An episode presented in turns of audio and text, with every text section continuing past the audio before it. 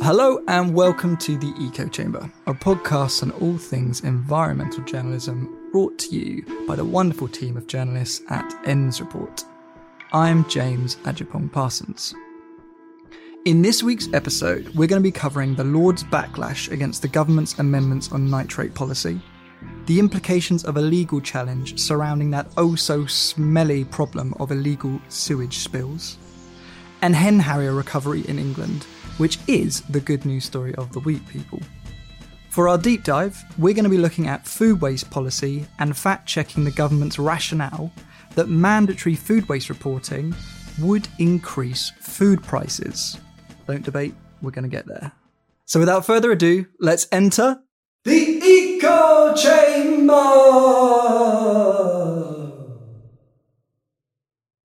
Just when you think the row on house building and nitrates is settled, it rears its ugly, nutrient rich head again. But is it for the last time? To help me better understand this, I'm joined by ENDS editor Jamie Carpenter and ENDS reporter Shosha Adi. So, Jamie, what's the latest on nitrates politics? Well, where, where do we where do we start? Um, so we've obviously talked about this probably a bit too much on the eco chamber. Never. uh, never too much. Never too much. Um, people love it, or some people it. some people love it, some people hate it, which is a problem. I've so been away, so fill me in.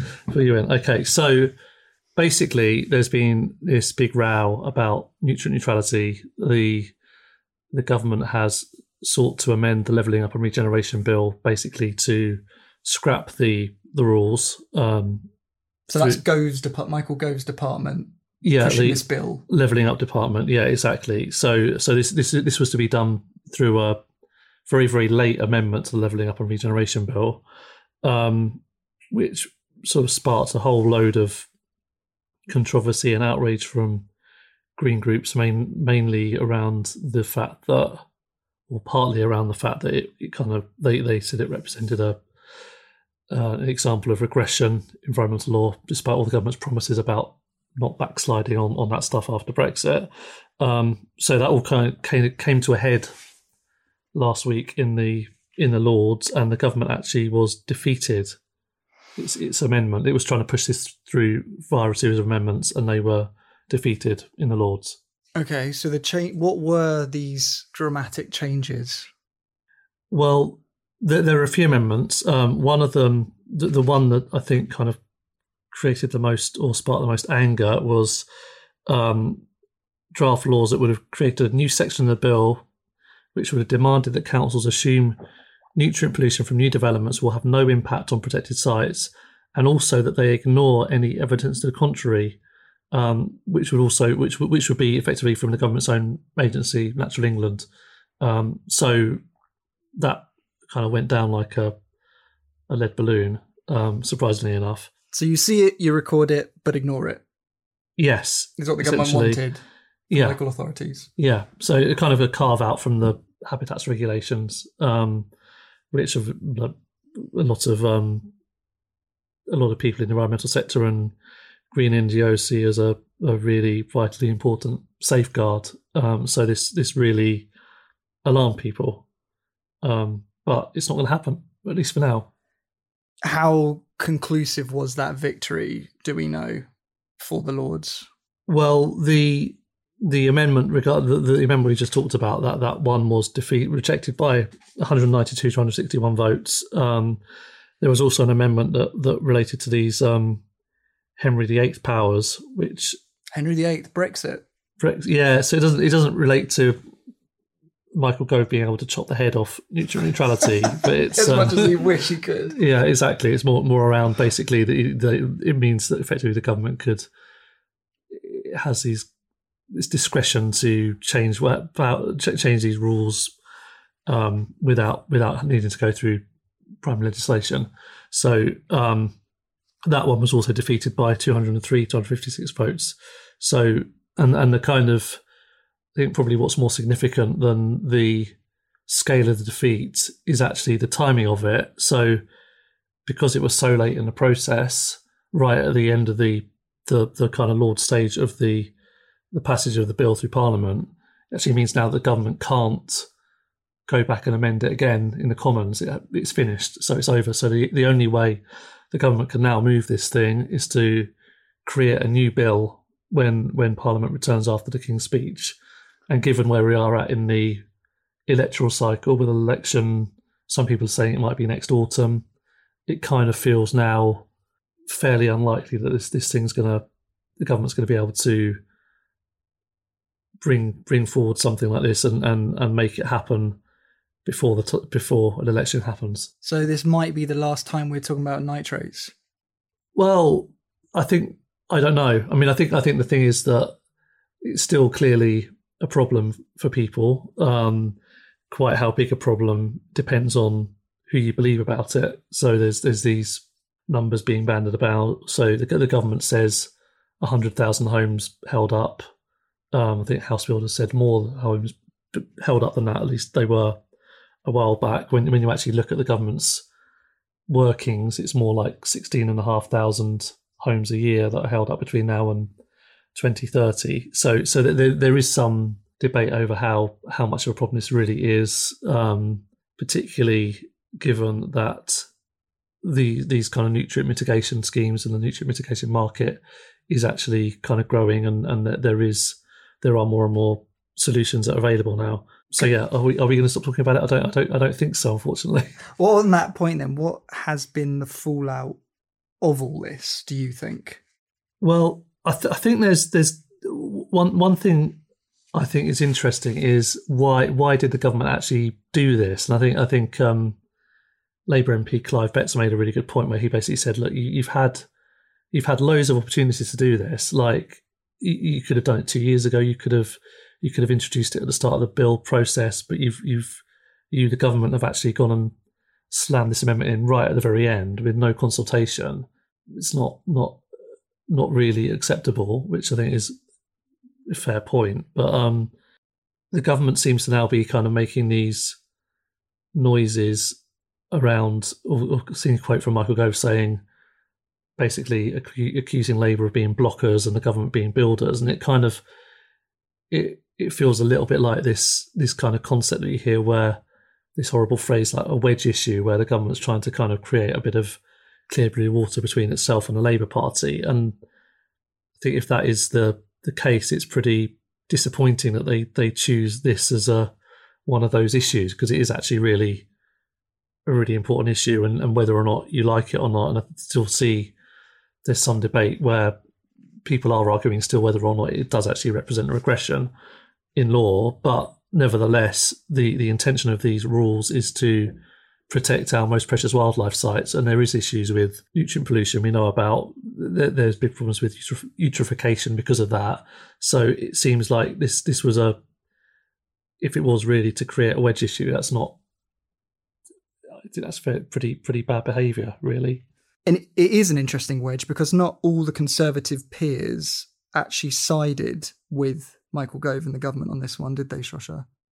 No, and particularly with the Henry VIII powers, um, Conservative peer Lord Deben, who's former chair of the Climate Change Committee, described it as one of the worst pieces of legislation he had ever seen.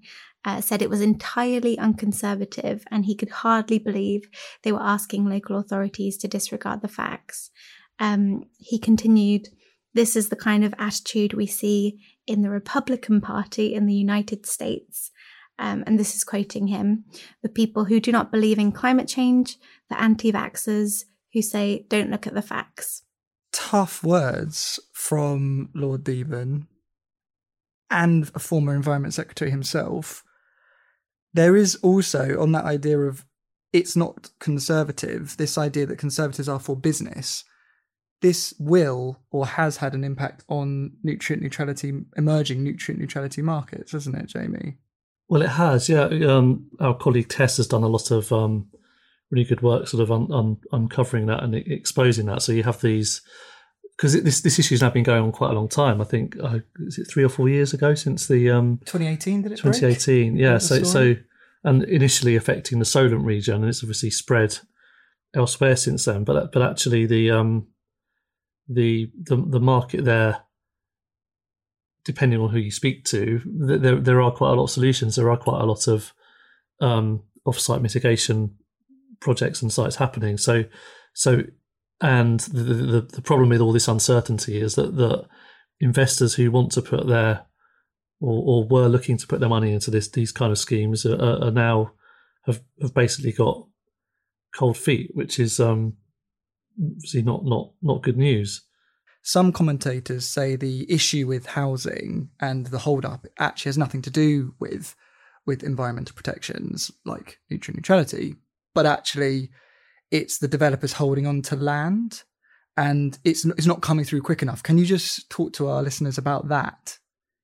Yeah, well, I think I think the basically the what some people have said, which is it's a kind. Of, I think the, the, the, the issue of land banking is quite a um, divisive one in, in, in the planning sector. So so you have some some campaigners, countryside campaigners particularly, will, will say, look, you, you've got developers are sitting on hundreds of thousands of, of basically unimplemented planning permissions. I think possibly as many as a million. Um, people in the development sector don't recognise those figures. Um, various reasons, development doesn't necessarily come forward that quickly. But in in the context of these numbers we're talking about for neutrality, then there there may be a problem there. Um, the, the the I think the probably the big the bigger problem, and I think the more the more um, the, the the the the thing that is really holding up planning planning approvals and, and new builds starting is is there's just masses of uncertainty over the the the planning system at the moment. So so um, Michael Gove last year that there was there was this kind of three hundred thousand home target, and I think there was a plan to basically write that into levelling up bill. There was a massive backbench rebellion, and um, that was then almost watered down to being an an aspiration. Um, there there are local plans are just not being made at the moment by local authorities. That's like a load of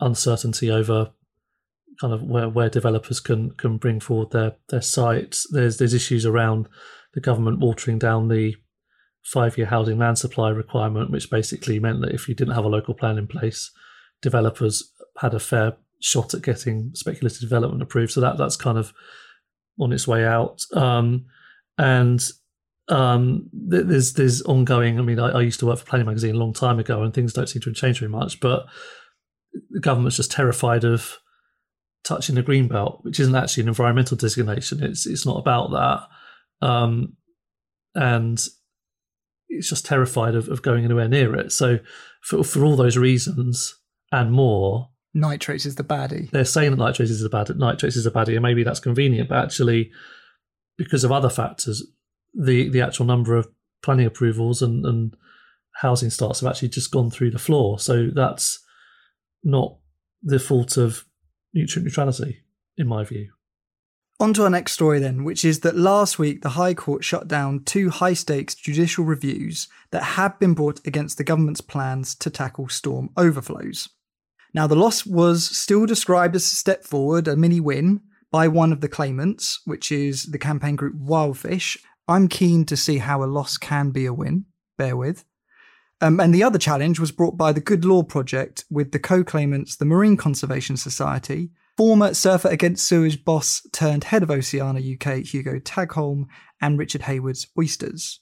So these two cases were held at the same time um, about the government storm overflow discharge reduction plan, which is a mouthful, and I'm here to help me explain it uh, I've got Shosha. So, Shosha, can you just take me through this plan and why the campaigners were against it?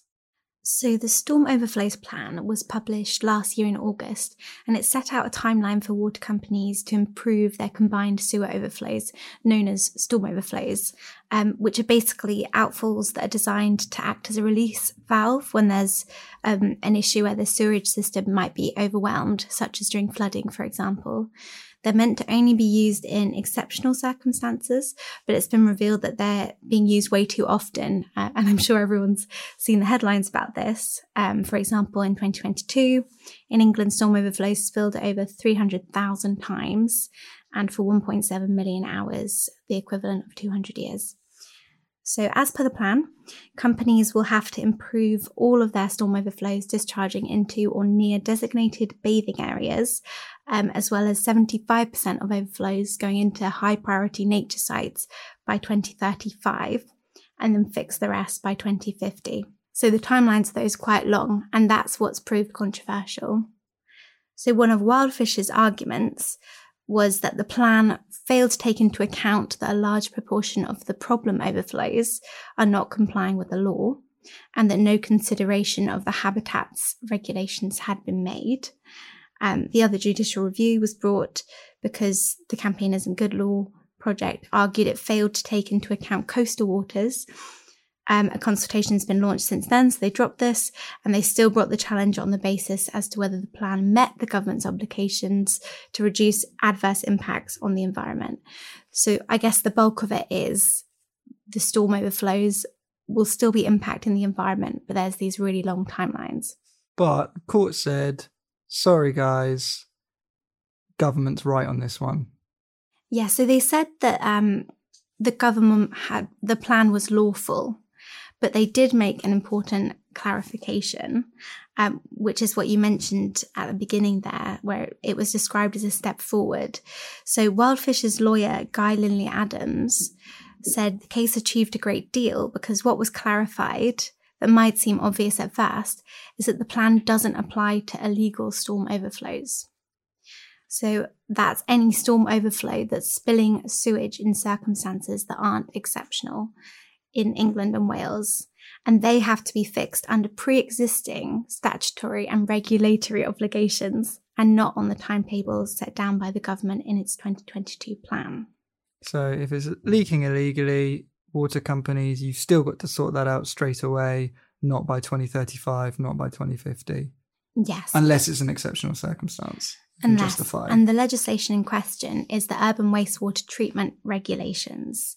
So the other important distinction is under this law, fixing this can't be paid for by extra increases to consumers' water bills. Um, because under the law, water companies must use the best techniques not involving excessive cost to prevent untreated sewage from being released from storm overflows, unless exceptional weather. And that doesn't include dry weather, normal or usual rainfall. So, this is particularly interesting in the face of some recent news we covered, um, which is that the Office of Environmental Protection that green watchdog set up after Brexit, has sent the EA and DEFRA information notices saying they may have possibly broken key points of law relating to this exact legislation, the urban waste one.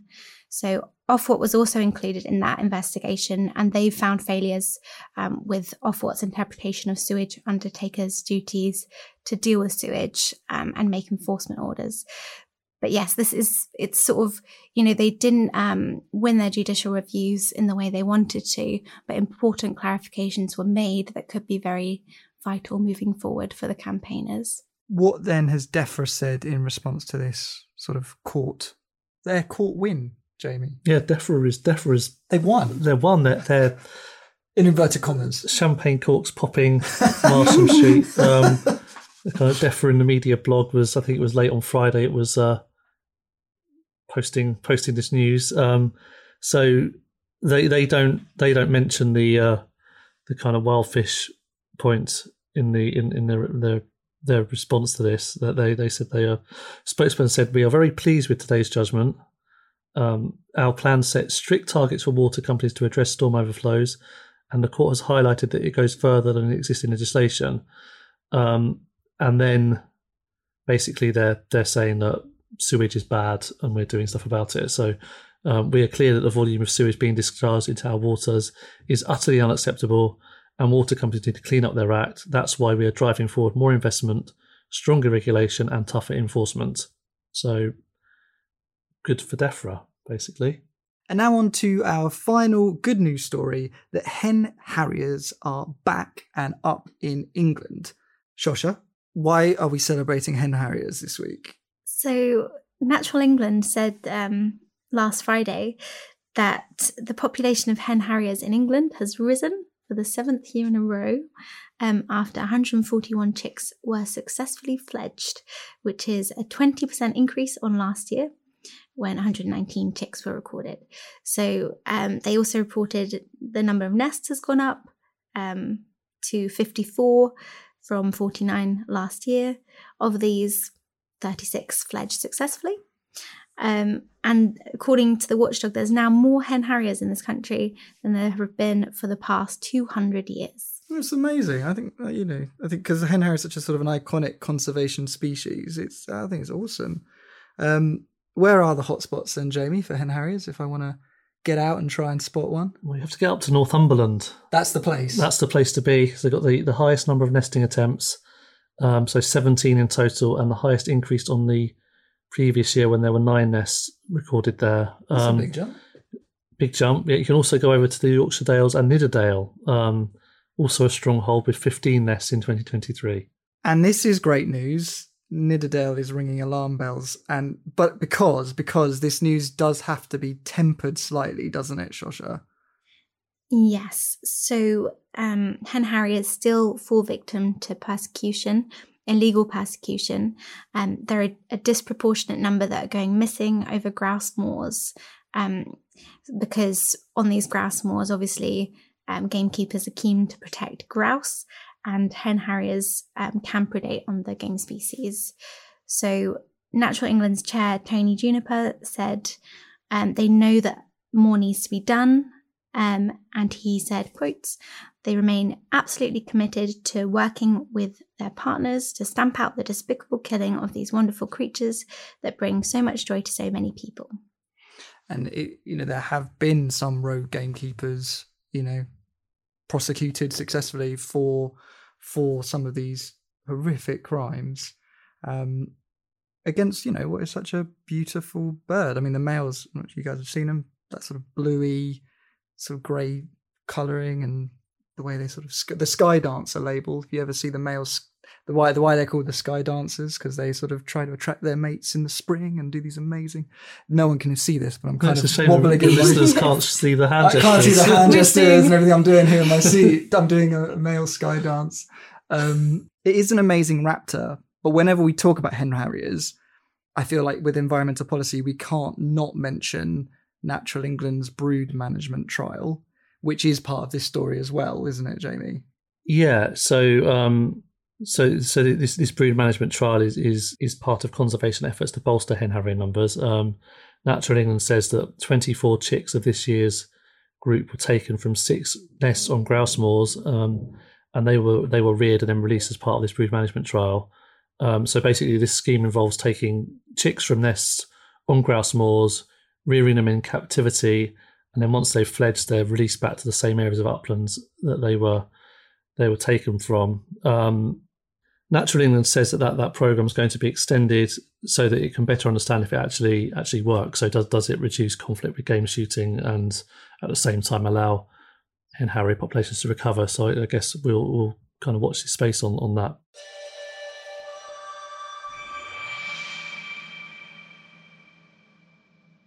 It's time now for our moment of the week where I'm going to selfishly hijack it and make it all about a recent film we've put out called The Business of Wildflowers uh, with conservation manager Jake Fiennes at the Holkham Estate, aka the King of Hedgerows, some know him by.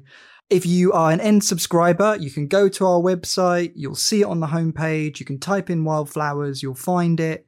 Um, Jamie, why should people go to watch the video? It's a good film, I think. Is um, That's all you need to say. It's It's, all- well, a yeah. great film. It's, It's a a good good film. film. No, Yeah, it's- I it's, say uh, great, did you? Say good. It's a good film. it's no, I'd, I'd say more, more than good. It is. I think it is, it is great. I mean, it's, it's a it's a kind of I suppose I it's a- heard phenomenal. phenomenal. Yeah, I, I heard that too. um, I mean, it's um, it's a bit of a new new thing for us because we, we have done a couple of documentaries before, but this this is more of a um, a practical kind of case study led um, film. So um, a different different kind of different kind of feel, but um, so uh, hope that people can actually take away some practical learnings from it. Um, I think also it, it just it looks really nice. It's really well shot and interesting interesting thing for people who might have just more of a general interest in it. Um, yeah, so definitely definitely give it give it a give it a look.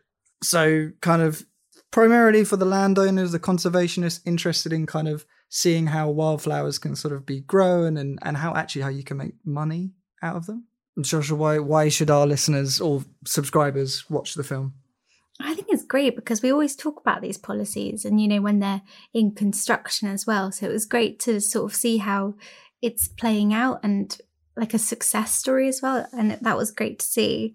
Um, I really enjoyed hearing about how um, sheep grazing was being used to boost orchid numbers. Mm. I thought that was great. Um, I think within three years, he boosted the numbers from a couple hundred to thousands. thousands. And that's interesting because if when you watch the film, you'll see how Jake had to do that. He had to literally fight conventional wisdom with regulators, and he takes us through how he did that. And yeah, and then he's got this incredible 15 hectare wildflower meadow, which you know you'll learn all about how you can grow your own one if you go watch the film. Flower power. Flower power. Can we talk about soils as well? And soils. Soils. We got soils. We got everything in there. I love the soils bit. That was um that was my favourite bit.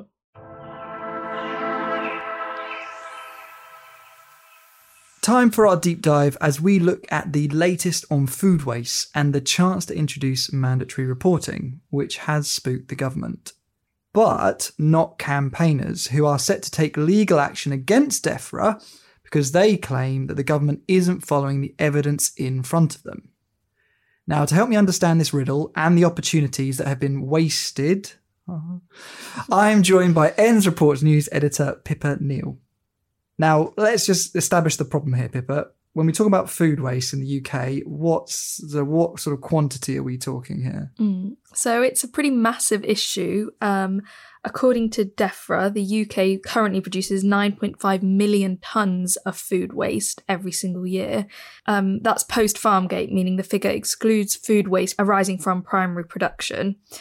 Um, and businesses alone are responsible for over 2.9 million tonnes of this waste.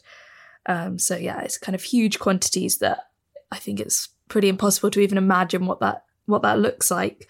Um, but this, you know, has a, as well as being kind of extremely wasteful. You know, this could be eaten by people. It also has a huge cost. So it's estimated to all this food waste is estimated to cost 19 billion pounds a year and has associated emissions of 36 million tons of carbon dioxide equivalent. I mean, those numbers are staggering in, and of itself.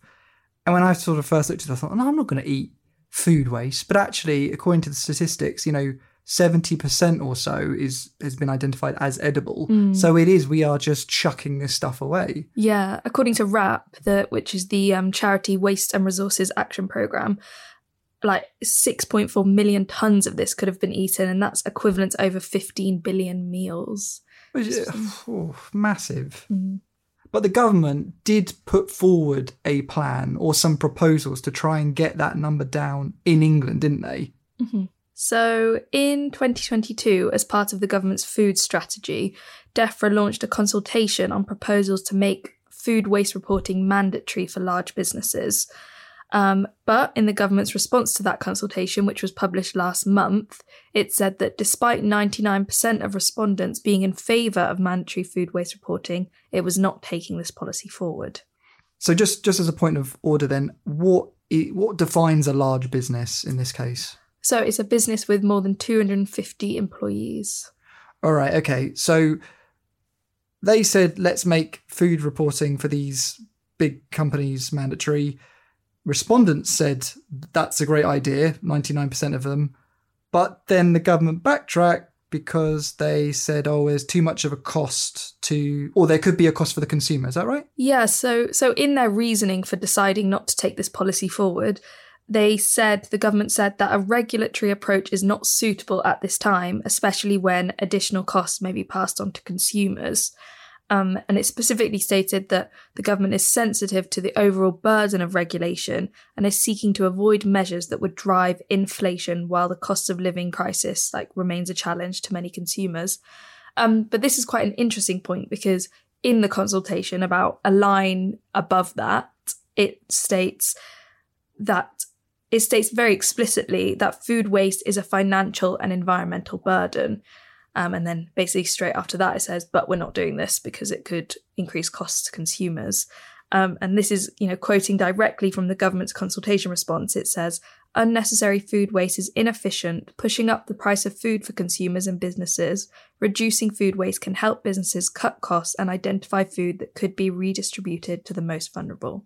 But there's got to be a cost somewhere, no? Is, have they done any evaluations on what it would mean for a large business if they put this mandatory reporting through? So, in the impact assessment that was published alongside the 2022 consultation, DEFRA actually said that large businesses would only have to prevent 0.25% of the food waste they create each year to offset the cost of the regulation. And they, it also said that evidence suggests that a £1 investment by businesses would yield a £14 return. Um, but there are some costs, obviously. So the impact assessment did highlight that there would be a cost to the Environment Agency specifically. Um, it estimated that there would be the like the IT, the, like the setup of the IT would cost the regulator seven hundred twenty thousand pounds in twenty twenty two and twenty twenty three, and that the regulation enforcement costs could be hundred thousand pounds in 2024-25. However, the document did state that by aligning the regulation with the polluter pays principle, the Environment Agency could implement a charging scheme which would require businesses in scope to pay an annual fee when registering their permit exemption. Okay, so the government's saying we can't pass this cost on to the consumer. Their own impacts cost saying that actually uh, that won't happen because right now we're driving up food inflation anyway with the wastage, and businesses can actually make efficiencies by mandatory reporting. That has then led to this legal challenge. Is that correct? So, not quite, but basically, Feedback, who are a charity, they've launched, um, so they've sent a pre action protocol letter to the Environment Secretary, which signals the start of a judicial review process. And they, while they were in quotes dismayed that the government, you know, decided not to introduce mandatory food waste reporting, the reason that they have launched this legal action is actually the way that the government responded to the consultation. So, as I mentioned before, 99% of respondents were in favour of mandatory food waste reporting, but the government kind of seems to have ignored that and decided, despite the evidence, that they wouldn't be taking this policy forward. Um, so, according to a statement by the group, it's it's yeah it's challenging the legality of this consultation on the, on the grounds that it's not based on reasonable or rational view of the evidence it has received. Um, and they also added that the decision is also based on an inadequate impact assessment, ignoring advice from the government's own experts, the Climate Change Committee, and failing to take into to account the emission savings that would result from food waste reporting. Because this is as much of a climate issue as it is a nutrition issue, um, and that number again that the that WRAP anticipates the the emissions that would be saved if we were to to sort out our food waste problem. Yeah, so WRAP have estimated that food waste is responsible for 36 million tonnes of carbon dioxide equivalent each year. That's a big number. What have DEFRA said about this potential challenge? So when ENDS contacted them on the day that this um, the legal challenge was announced, a DEFRA spokesperson said that they haven't yet received the formal letter, so couldn't comment on the legal matters. But they did kind of reiterate their view that a regulatory approach would increase costs for businesses and the public sector, which might then be passed on to consumers. And so they said, we therefore believe the right approach at this time is to enhance the existing voluntary approach to food waste reporting. Um, and they said we've seen progress with this with with this voluntary approach, with 221 businesses measuring and reporting food waste in 2022. And they said they'll work with businesses to encourage um, even more to sign up. Um, yeah, so that's that's their plan. 220 odd does seem like a small number. Have you spoken to any industry professionals about their take on DEFRA's kind of back down? Yeah, so so speaking about kind of the decision not to take this policy forward, um, Libby Peake, who's the head of resource policy at Green Alliance, she said, you know, the government is claiming that they can get a lot of information from this voluntary approach, but she said, we've had voluntary reporting schemes for decades now, and we still don't know how much food is wasted throughout supply chains.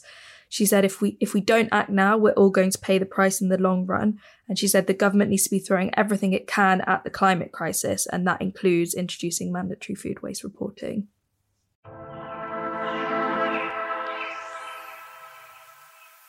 And that's it On today's episode, I've learned that the Lords aren't backing down on nitrates, but the issue will undoubtedly resurface at the start of the next parliamentary session.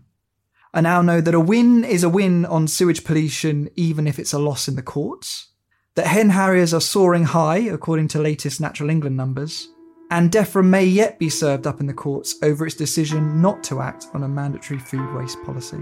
My thanks to Shosha Adi, Jamie Carpenter, and Pippa Neal for coming onto this week's episode of the Eco Chamber. Don't forget to subscribe to the podcast and maybe even share it with a friend. Until the next time, take care.